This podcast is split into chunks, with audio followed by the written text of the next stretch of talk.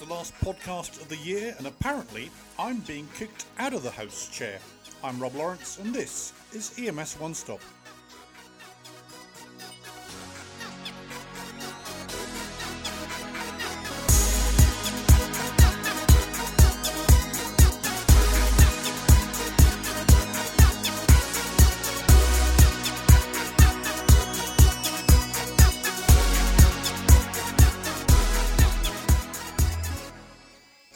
As I I am not today's host. I'm going to hand over now to the editor in chief of EMS One, of Police One, and of Fire Rescue One, Greg Friese.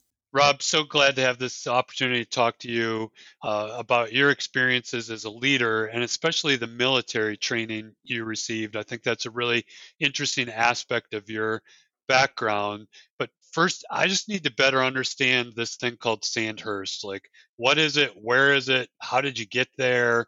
Uh, what did you do while you were there? Go back to the start of my military career, where I actually enlisted as a private soldier to start off with, and uh, I was uh, determined to join the army to go to sea, which people always laugh at. But uh, the military have landing craft and do beach assaults and you know sort of D-Day type stuff. And I wanted to do that, and uh, I actually had a, a, good couple of deployments around the world, and uh, I had the the educational requisites to uh, head into officer training. And so, after a number of recommendations in the selection process, I got into the Royal Military Academy Sandhurst, which is uh, the leadership school, the officer training establishment for the British Army.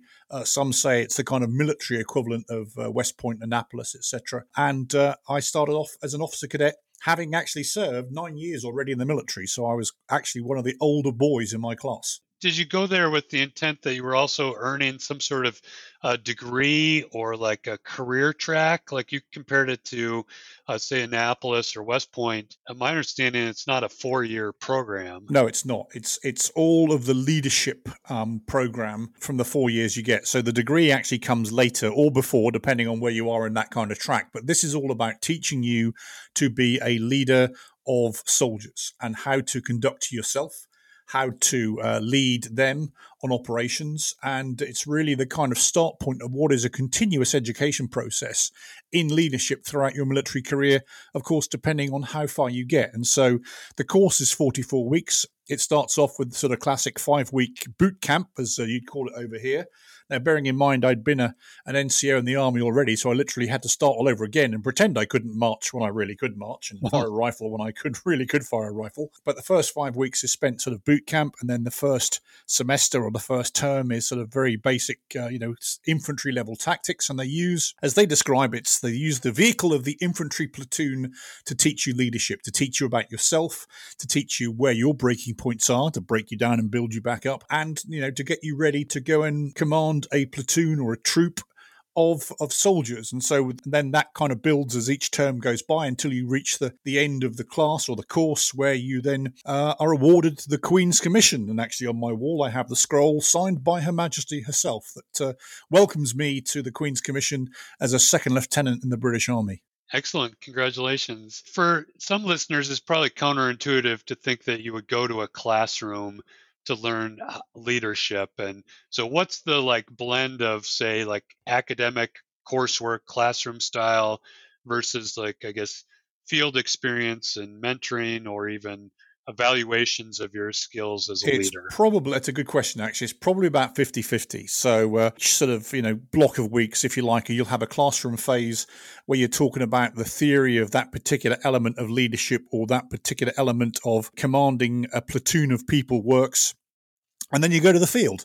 And of yeah. course you know it's as always the case you can have some really bright smart gifted people in the classroom but you put them out in adversity in the elements. And we're talking about the united kingdom here so in the rain uh, as we always say if it ain't raining it ain't training. They're out there of course you know those that are have a little bit more resolve come to the fore you know and, and actually it's, it's a great balancing act because you normally find the you know the highly academic folk in the classroom struggle a bit in the field and vice versa but everybody everybody helps each other and that kind of rising tide lifts and brings everybody together for the end. So a lot of it is spent, you know, in the field, in the the Welsh mountains, in the Scottish mountains, um, you know, humping the rucksack from A to B, conducting a lot of platoon attacks and tactics. Because of course, what that requires you to do is to think, to plan, and to execute. And again, that's sort of sort of a lot of what my takeaways, even to this day, are about. You know, you need time to think, you need time to plan, you need time to execute, and of course, then you need time to evaluate.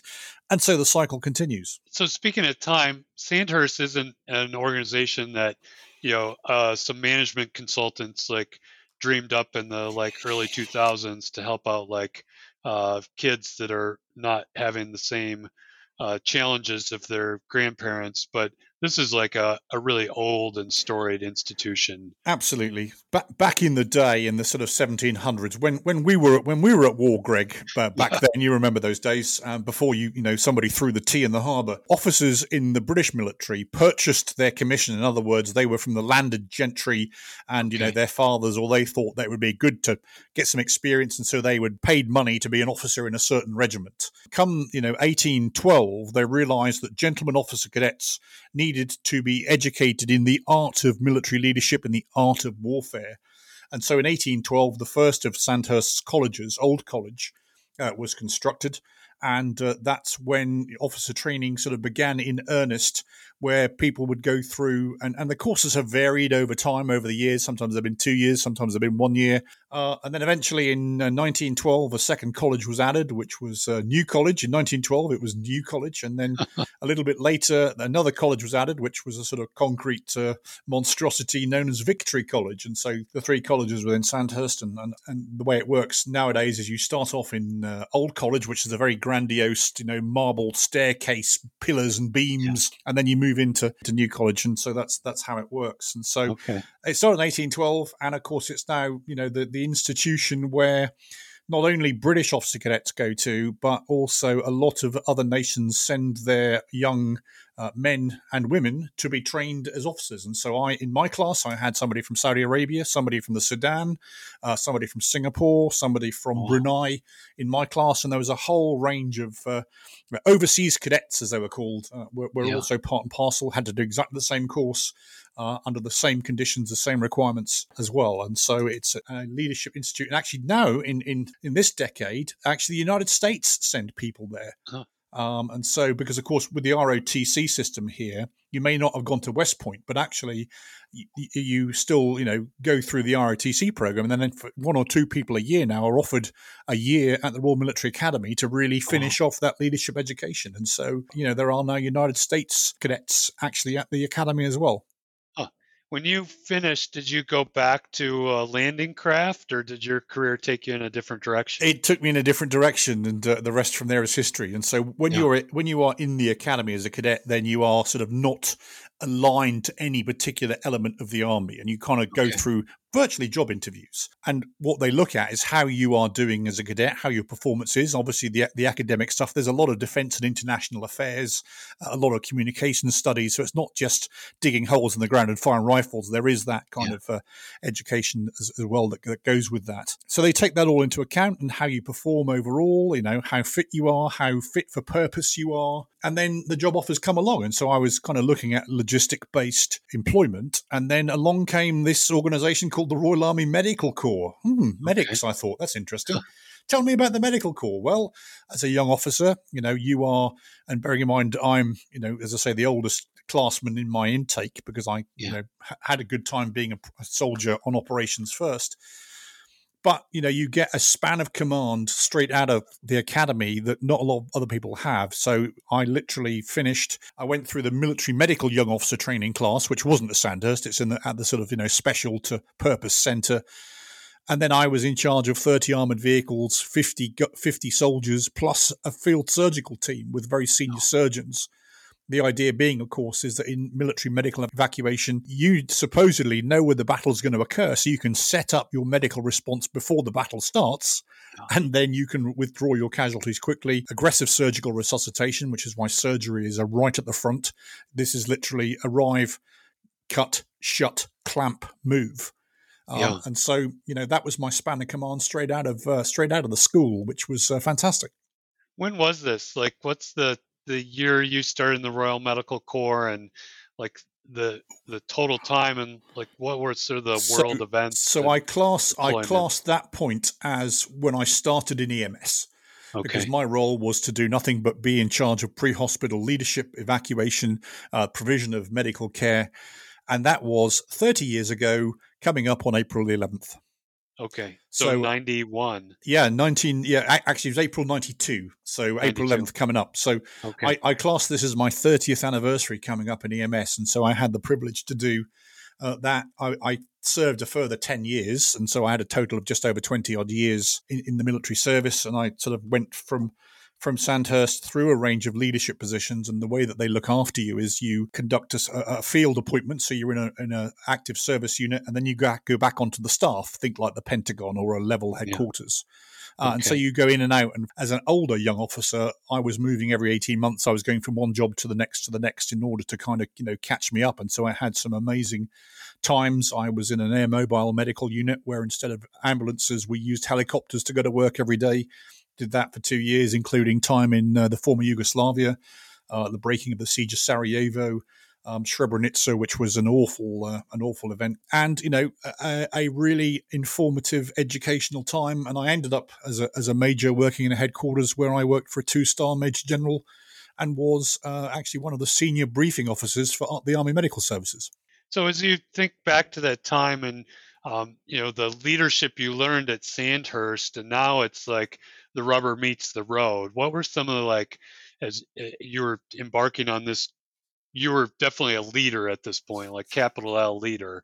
Like what were some of the like principles of leadership that you were uh, putting your own stamp on, or sort of testing out to see like this is something that's going to work with my unit or it's not going to? Well, first of all, as, as a cadet, we had to memorize at the time these six principles, which were known as the commandant's principles. And so, the commandant of the academy, you were issued a, a yellow card that went in the bottom right hand corner of your mirror, perfectly placed for inspection and the and the six principles on there, which I've carried through even to today. If you find some of my uh, you know supervisors and staff that work with me even up to a couple of years ago, they will be able to recite these too. They have stood me in good stead f- for the last three decades, and so pride, integrity, learning, humor, service, courage. And so let me explain that a little bit. So the first principle is pride. Always be proud of yourself and be proud of those that you work with. Be proud of what they achieve. And I also add the extra P, which is promote what they're doing because we all have something to be proud of and we should do.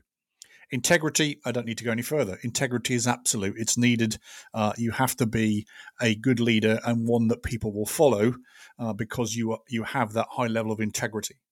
Learning, um, there is never a day anywhere in the last 30 years where I haven't learned something. And everybody learns something every day, even though you don't realize that there's a lesson that you take away, whether it's good, whether it's bad, whether it's something that you store in the back of your mind, whether it's a formal presentation, whether it's CE, whether it's update. Learning occurs every single day. You must always you know, be alert for that. Humor is actually the H in uh, in these six principles, and it's the ability to laugh at yourself uh, and with others. So laugh at yourself and with others, not laugh at other people, because a little bit of humor injected actually goes a long way. You know, the Patch Adams School of Medicine, um, as Churchill said, attitude is everything. And uh, it just helps lighten the load a little bit and get things done. Service, you know, I believe that EMS, like the military, isn't a job, it's a way of life. We are here. The motto of the Royal Military Academy is serve to lead. Be that servant leader and lead and lead well. So serve to lead. And courage. And- just finally, great courage, which yeah. I think is an important point. Courage comes in two parts. There's that physical courage, that strength you have as an army officer, or you know, dealing with a riot, uh, civil disorder situation where you have the have to have the physical courage to be strong. But more importantly, is the mental courage or moral courage, which is the courage to say no when something's not right and sometimes that's more important than the than the strength type of courage. So having the moral courage to speak up when something is wrong or needs to be changed. So those six principles have kept me going. And i have to say if you're listening from richmond they kept all of my supervisor every time you got promoted you went through a ceremony where you stood in front of me and i discussed my six principles which are the commandant's six principles and how i would like them to conduct themselves. I can easily visualize in that sandhurst setting and you put the card in the mirror and the importance of discipline and accountability. How did you, uh, you know, under the duress of uh, deployment and even uh, combat, like hold yourself to those principles of leadership and then also like make sure that the the people that you commanded knew that you were a, a principle driven leader well first of all it is leadership by example it's the ability to be there with them in in their adversity or in their situation and it's something that you know we need right now uh, more than ever because of the pandemic, because of COVID. We're currently, you know, on the eve of Omicron. If you look at what's happening in the UK, it's only a matter of weeks now before we have the same situation here. It requires people to be visible, to be heard, uh, to be clear, and to be a great communicator, to be able to pass on what's going on, what the situation is, what the impact is on them, uh, honestly and openly. Don't uh, pull any punches, and be able to convey the plan and the confidence in the plan that you know you as the leader are going to help them out of it help them through it help them around it and so you know what sandhurst gave me was that confidence to be the leader because i had a chance to look at something analyze it conduct you know a bit of mission analysis um, interestingly you talk about you know do we have a team of management consultants in um, when the academy started no we didn't but interestingly all business and all industry now have mission statements. They have, you know, uh, these sort of uh, mission analysis and these sort of the support tasks that go. Where did that come from? It actually came from the military art of mission analysis um, and delivery of operations. And so it's kind of the other way around, actually, when you think about it. People think that the army is just soldiers blindly marching up and down, you know, doing rifle drill, forming hollow squares. But actually, it's quite a cerebral activity. It requires a lot of thought a lot of planning, a lot of saying, so what? Well, so what if this happens? What do I need to do next? Because uh, von Moltke in 1847, the chief of the Imperial German staff, said something that I use even to this day that no plan survives contact with the enemy. In other words, you may have a good plan, but the opposition, in this case it could be COVID, aren't reading our policies, are doing their own thing. So right. you have to be flexible, uh, you have to be cerebrally aware, and you have to be prepared to be in front. Robin, in a moment, I'm going to ask you about how you went from the military and into civilian EMS. But first, I want you to give a shout out to our sponsor. Thank you. So, uh, in a second, I'm going to hand over to George from Blink, who is this uh, show's show sponsor. Given the current workforce challenges, retention is now more important than ever. By ensuring that field staff feel appreciated, informed, and listened to, Blink's all in one employee app is currently helping EMS providers across the nation to improve their retention rate significantly. With Blink, frontline employees are able to communicate with their managers, receive company updates, and gain access to key systems like payroll and scheduling, all within an easy to use mobile app. If you're interested in finding out how Blink can help your organization to improve employee retention and engagement, then please visit www.joinblink.com forward slash demo to learn more. This is George Monk from Blink. Thank you for listening. Rob, it sounds like just a fantastic training experience you had through Sandhurst, and then that chance through 20 years in the service to uh, put all that into practice and to lead others and serve and be a teacher. And I'm wondering, like, first, why did you leave the military? It seemed like you were in the catbird seat there, uh, but you did. And then how'd you end up in in the civilian EMS world, first in the UK and then in America? It's a very good question that not many people ask me. So, first of all, a lot of my peers are now just coming to the end of their military careers in their mid 50s. And sometimes you have that moment where you look at them and you think, ah, but for the grace of God, there goes I. Yeah. And, uh, you know, back in the day, I had a, a young family actually. And when my kids said, Dad, where is it this time? Where are you going? You know, I was an absentee father. I've got to be quite honest. And sometimes family and military aren't conducive. And so it was one of those command decisions at the time to think, well, you know, my certainly my two oldest children were classic military kids. They moved. They, I can't. We actually have a spreadsheet somewhere where me and the two older boys, particularly, made, made I've made a list of the places they've lived, and huh. it's eye watering that we moved from A to B to C to D to E to Z. And of course, that's no life for them. And so yeah. that was one of those decisions. Secondly, I realized that uh, coming up at the age of uh, 38, 39, that, uh, you know, if you're going to start a second career, there is an optimal time where you're going to be too late in doing that. And so I took yeah. a command decision.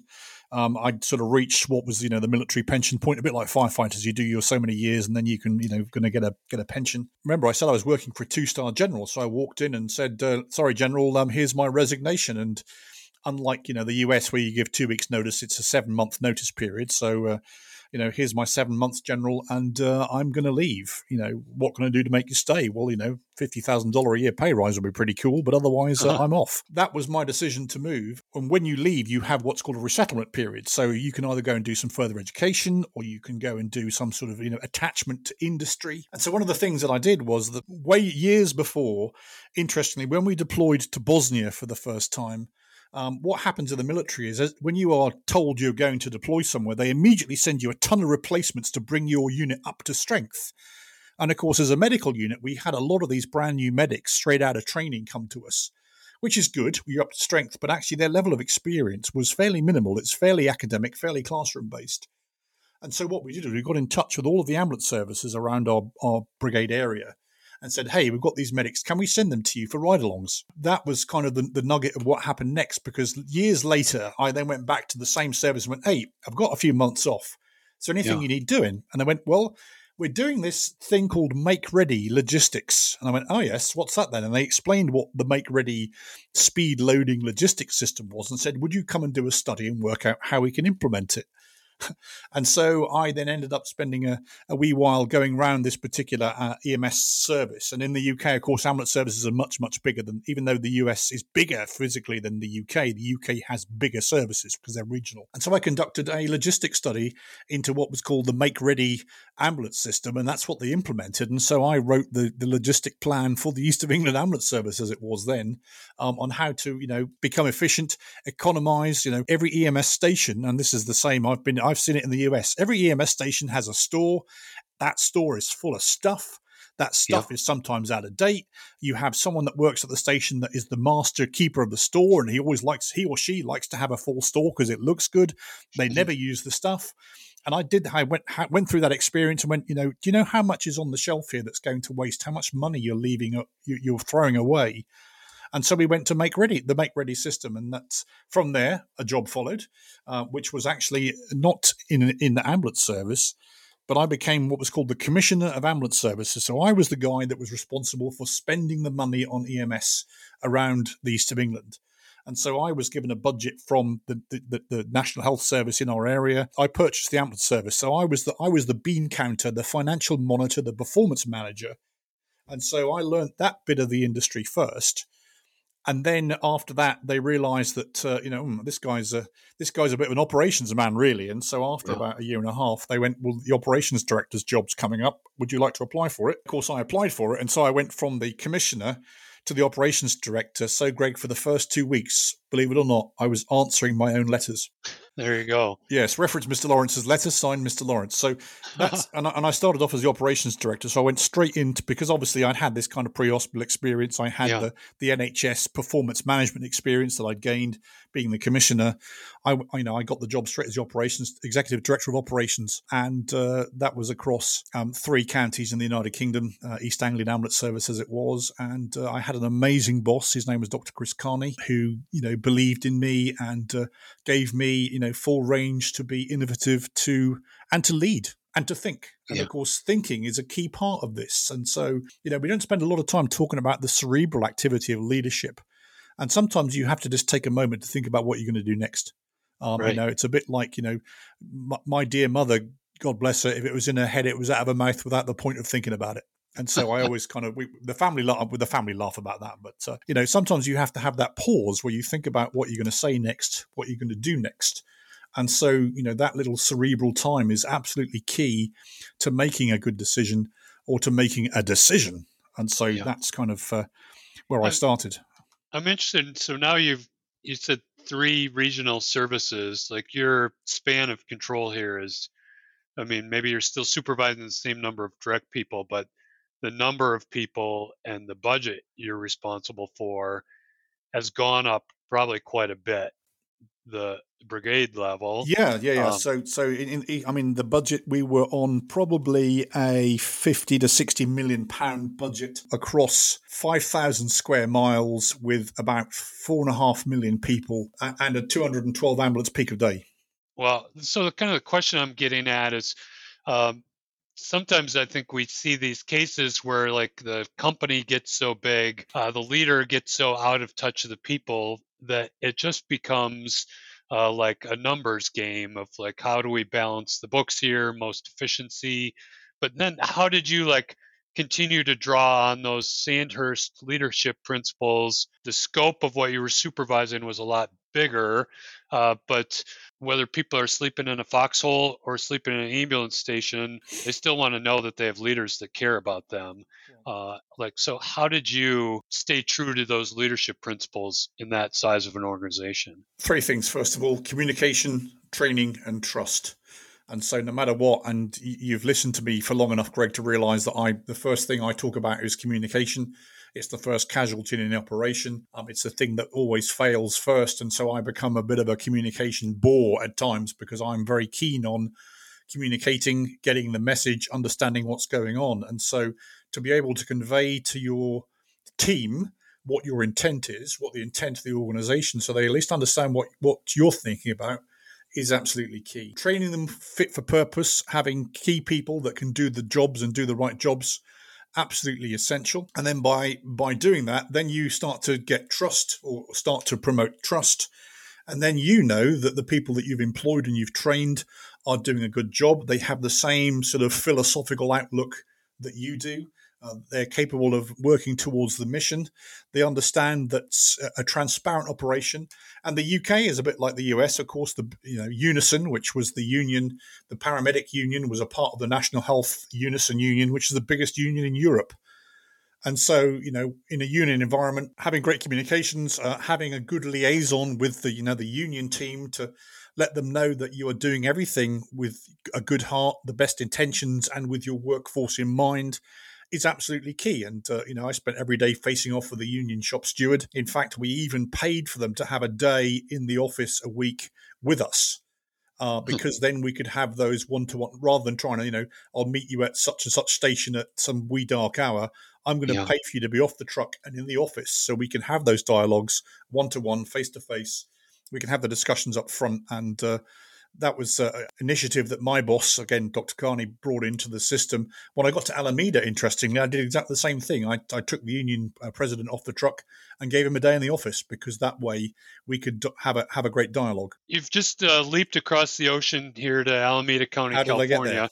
Uh, but there was a stop in between uh, with the Richmond Ambulance Authority in, in Virginia, and the you know, when I first became aware of you and your work, it was through something you were doing called Word on the Street, which was uh, social media. And it was the first thing that came to my mind when you mentioned pride and uh, as one of your core values, and that uh, not only pride in the work you do, but you added promotion and that that word on the street, the daily promotion of the service, the people in it, the work they do.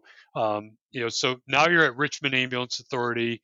You're this operations uh, chief of operations there, uh, but you're continuing to bring these values. Like, h- how did that organize? Did they recruit you because well, let's they let's, knew you? Let's go back one stage. So wait, I want to finish my question. Well, go on then. uh, this, remember, we turned the tables here, Rob. It's it's terrible being the guest. Oh Lord, I have a whole new appreciation for guests now.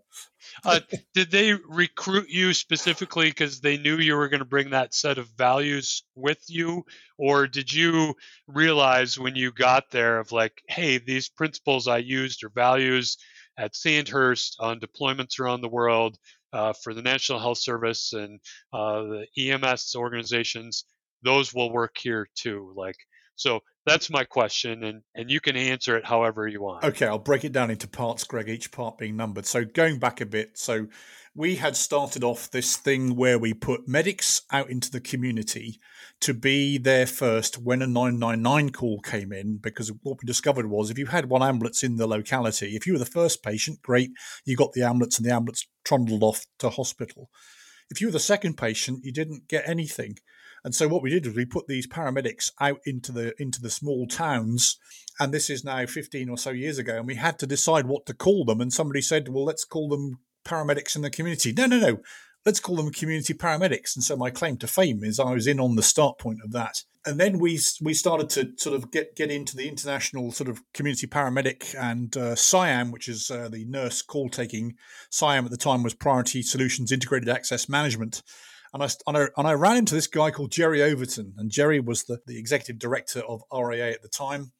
And we then went over on a study tour. So I'm going from one of the largest ambulance services in the UK to a city based EMS system, which was Richmond, to study it. And we sent a 10 person team over there and just to look at what they're up to. And I came back and I had to report to the board. And the first question was hang on a second, we are massive and this is a smaller system. What can we learn from them? And so, of course, we got into high performance EMS, to dynamic deployment, to how everything is about efficiency, to how the system works. And so I presented this back in the mm, there's some some good stuff here. In the meantime, Jerry came along and said, uh, "Anyway, so how do you fancy coming to Richmond?" and so nice. uh, now, bearing in mind, I was married to an American at the time. I had a green card, and so I literally emigrated to the US along with uh, family, okay. and so I ended up in Richmond. And uh, that was now 13 years ago. Um, yes, it was much smaller than what I had before, but actually, the type of system that it was, it had a world class reputation. It worked with a world class research institute, had a world class medical director, Dr. Joseph P. Ornato. He, he's the guy that created the chain of survival. Who wouldn't want to work with him? And so all of those things aligned and uh, I went from you know the aircraft carrier that takes you know ten miles to stop or to turn left to the you know the, the very swift frigate that can turn on a dime, that can maneuver, that can adjust, can adapt, can improvise, can innovate. And so that was what I really, really struck me about, you know, the city of Richmond and the Richmond EMS. And then, of course, you meet the people and they're like, well, what are you doing here? And I went, listen, I've been around the world and this is world class EMS. And the problem with, uh, you know, the guys on the ground, of course, they're in a, in a classic inner city with, you know, Richmond had always been on the FBI top homicide list per 100,000 per capita. Um, you know, opioids, I mean, all those sort of inner city things you, you see. Richmond had it going on. And so the medics were, I always describe the fact that the medics got their experience there in dog years. Any, you know, one year in Richmond is seven years anywhere else just because of the volume and the complexity and the trauma and the drama um, of, of operating in an inner city. And it was truly outstanding. And so, you know, I, I said to folk, this is world class EMS. And like, oh, anyone could say that. I went, no, no, listen, I've been around and seen it. And I told them it's a bit like being on Krypton, right? Unless you get off Krypton, you don't realize you can fly. And yeah. these guys were on kryptonite, believe me. And so yeah. that that was the, the, system, and that's the way the system is today. The guys do a hell of a job. And of course, let's be a, be proud about it. And so then communication. Uh, you mentioned communication, sort of checking off, off you, your list in your part of the question. Yeah. We had a town hall meeting one day. One of the guys went, "Well, nothing goes on around here. Nobody tells us anything. We have no idea what's going on." And I thought, okay, I'll take that as a challenge. And I said to the team, right, for a week, we will publish every day a piece of news.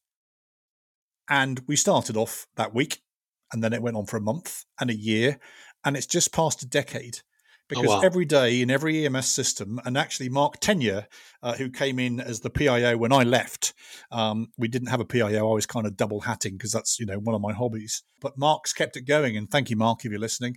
Um, you know, the news is an amazing decades long yearbook of activity in, in Richmond. But the point being is that in every EMS system, there is news, there's something going on, there's something of interest. Whether it's a, a new member of staff, whether it's an anniversary, whether it's brother and sister, husband and wife, um, you know, different campaign days, public holidays, there's always something happening and it's newsworthy if not to the main media, but actually to the staff to let them know, you know, what good they're doing. Cardiac arrest survivors, EMS week, police week, National Nurses Week, um, yeah. telecommunicator week. There's all sorts of things going on in an organization. And so let's celebrate that. And that's where that came from. And of course, it's now, and that went out internally, first of all. And then, of course, we put it on to uh, Facebook and then we put it on to everywhere else. And, and, yeah. and as I say, I'm very proud of that because it's still going strong now. They're maintaining it and it's fantastic. It is certainly a, a neat way to capture the history of that organization, but also just the day to day pride that it shows that you know we're going to find something to share with not only our our staff, but the community uh, every day for 10 years. I mean, and and, and here's here's my message to any EMS system, Greg. If you look at the word on the street, right, it's two photographs and two or three paragraphs, and that's yeah. it. And if you can't muster that in a day, then you know I, I, I, challenge people to do that. It's all it takes, and, and literally like my goodness, that's a big effort. No, it's two photographs and three paragraphs. I write it every morning. Finished. Yeah. Rob, we've gone longer than maybe a normal episode of the EMS One Stop, so I do want to start leading us uh, towards the conclusion. This has been a fascinating conversation, and like I said at the outset, I, I first knew you through word on the street. I knew that you had this military background and the learned a little bit about Sandhurst uh, before speaking, and this chance to hear more about it. You know, like you said, that's 30 years ago now, uh, but you've continued your study of leadership for 30 years. And whether, uh, I guess I want you to imagine two types of listeners at this point. Uh, one person maybe is uh, similar to you in that they're listening to this and they think, well, I've been in a leadership position for 10 or 20 years already. Uh, what more should I be learning about leadership? And then the other type of listener I want you to imagine is, is somebody that's pretty new to their career in EMS, uh, maybe wanting to make the transition from field provider to supervisor, and then maybe someday to um, uh, another middle management and eventually chief uh, position. Like, talk about the study of leadership and what advice you would have for people at different points in their career? One of my principles, which is learning. Okay, so you need to be able to learn, you need to be able to read, you need to be able to understand. Look at others, how they're getting on. Look at look at leaders. Look at good leaders. Look at bad leaders. As I said, there is never a time where you don't learn anything. Um, EMS has a number of classes you might be able to get onto. So there's uh, you know the sort of beyond the streets um, uh, EMS supervisor boot camp, ambulance service manager. Uh, there's a number of those types of classes. When you go to conferences, uh, you know, go and go into the leadership track. Listen to people that have been there and done that and had the experience, and actually not only listen to what they're saying, but also afterwards question them about. So, when did you have a challenging time? When did you have a time where you had to make a command decision that went against the grain? Um, how do you deal with those things as well? Because I've been fairly upbeat, Greg, in, in this discussion yeah. and not talked about the difficult decisions, but actually sometimes you have to be prepared to take a difficult decision as well as an easy, no brainer decision as well. So, take just just observe, learn, and also grow within the organization that you're in. But also, yeah. I think EMS in the US is fragmented. The organizations aren't particularly that big. And so sometimes you might have to move on to move up. A lot of my guys actually, you know, and I'm going to shout out Brian Hupp and Todd Sheridan and Jen Reese and others that have moved out of Richmond that were with me. And, and we and every one of them I had the heart to heart with. And the heart to heart was, you know, we all love working here. But actually, if you've had be presented with an opportunity to grow, to progress, and to improve yourself, you must always take it. And so, and you know, and I'm very proud of those people because they've gone on to do amazing things. That's wonderful, and that's part of Bill leader. Being a leader is like leaving a legacy of, you know, the people you've taught or mentored uh, continue to uh, lead, whether it's that same organization or different places. I, I, you mentioned making challenging decisions, and I think it's easy to imagine of like, uh, I'm making a popular decision and look how well it aligns with all these values and because everyone's happy. Uh, it's it's making difficult decisions uh, and then squaring those with the, the, values that you hold personally as well as the organization's values even though there could be outcomes that uh, leave some people uh, maybe not physically hurt but uh, emotionally hurt or uh, you know whether maybe it's a decision to downsize or or discontinue a, a product like any thoughts like uh, ems leaders more than ever i think are facing challenging situations any thoughts uh, to on making difficult decisions and then implementing those in an organization well, first of all, think it through first. Don't be that guy that got on the Zoom call and fired 300 people or however many it was. That's, oh, yeah. uh, you know, bad, bad karma. Not a good idea. Who on earth thought of that? So think it through first also rehearse it through in your mind or rehearse it with somebody else? If you have some some bad news to give you know perhaps you just need to be prepared to a work out how to deliver it and then b think through what what the you know for every action there is an equal and opposite reaction. And so you need to work out what's going to happen next. So You know, what you shouldn't be afraid to do, though, is to deliver bad news if if you have to do that. And uh, a, a, case in point is one of the is, is one that I've done many, many times and talking to other people they've done many, many times. When somebody applies for a job, there's six applicants, only one of them gets the job. The other five applicants don't get the job, and you make that phone call. What do you start off with? And a lot of time you spend 20 minutes talking about the weather and you know yeah. what, what, you're doing at the weekend when really what you want to say is and i'm sorry you didn't get the job and so what i learned over time for example just the delivery of bad news is when you phone that person they're waiting for you to say yay or nay so start off with that and so greg unfortunately i'm not going to appoint you and here's why yeah. And then perhaps we can talk about sandwiches, the beach, or the weather. um, yeah. But it's one of those ones where you get it out of the way first and then explain why you've done it because if you start, you know, sandwich technique sometimes is is good. You know, you deliver a bit of good news, deliver the bad news, and a bit of good news. But sometimes you have to use, I don't know, think of an analogy here: the uh, the, the open top sandwich with no lid. You've got to get into the meat, and then you can finish off with the bread. Yeah. So, how to deliver bad news 101. Thank you, Rob. Well, this has been a wonderful conversation. You certainly filled in some uh, gaps in my knowledge of your training and, and experience and uh, about you know just educating me more about Sandhurst and that you know really life changing leadership training experience you had. Um, I'll give you a chance to uh, give a final thought to people that are listening. And, and since you are the guest, you can tell them where they can find you on various social networks. Well, thank you very much. And I guess I get to take my show back now, Greg. So that's pretty cool. Um, final thoughts. We talked a lot about military stuff, okay? And military, as I say, isn't the TikTok tactics, do thing, do as I say, not as I do. These days, it's about a cerebral activity.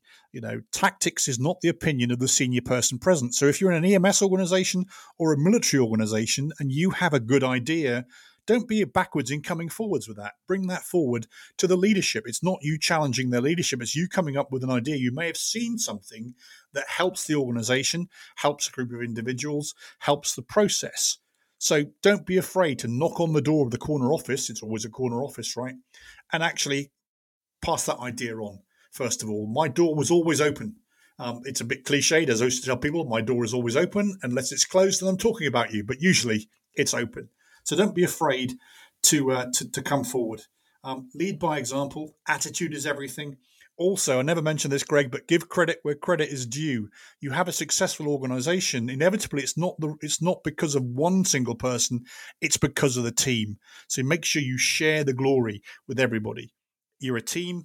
And as I said before, no plan survives contact with the enemy. But also, if you fail to plan, you're planning to fail. So you've got to think about that. Anyway, that's enough from me. Uh, you can uh, follow me on uh, LinkedIn or indeed on Twitter at UKRobL1. And also, if you're enjoying the show, just take a second to rate us on the platform in which you are listening on, because it gives us a few extra stars, puts us up the searchability rating, and so uh, we continue to, to fly high in the charts. Uh, so that's about all from me. I am going to throw it back to you, Greg. Greg, you are the uh, editor in chief of uh, the three main titles EMS 1, Police 1, and Fire Rescue 1. How can we get hold of you, Greg? Well, Rob, thanks for this opportunity to turn the tables on you and let me interview you. Maybe we'll do this again sometime.